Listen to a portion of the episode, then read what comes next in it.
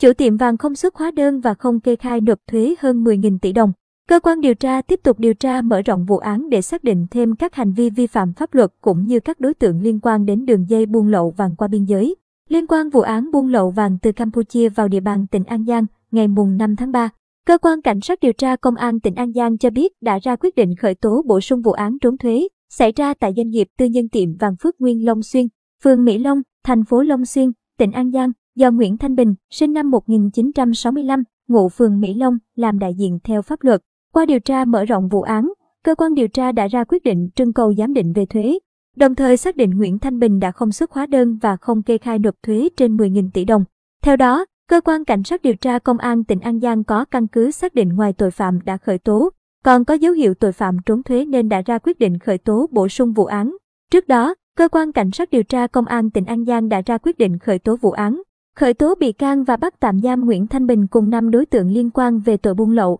Như đã thông tin, chiều ngày 10 tháng 1, dưới sự chỉ đạo trực tiếp của Đại tá Đinh Văn Nơi, Giám đốc Công an tỉnh An Giang, các đơn vị nghiệp vụ của Công an tỉnh đã bắt quả tang hai đối tượng Nguyễn Thanh Bình và Trang Kiến Cường đang có hành vi mua bán vàng nhập lậu và USD. Tại hiện trường, công an thu giữ tăng vật gồm 3 kg vàng 9.999 nhập lậu từ Campuchia, gần 190.000 USD và 700 triệu đồng. Chiều tối cùng ngày, thực hiện lệnh khám xét khẩn cấp, cơ quan điều tra đã đồng loạt khám xét tiệm vàng Phước Quang ở thành phố Long Xuyên cùng hai địa điểm khác liên quan đến đối tượng Nguyễn Thanh Bình và Trang Kiến Cường. Qua đó, công an thu giữ khoảng 15 kg vàng nữ trang, khoảng 2,2 triệu USD, gần 26 tỷ đồng và một số giấy tờ liên quan. Cơ quan cảnh sát điều tra công an tỉnh An Giang vẫn đang tiếp tục điều tra mở rộng vụ án để xác định thêm các hành vi vi phạm pháp luật cũng như các đối tượng liên quan đến đường dây tội phạm này.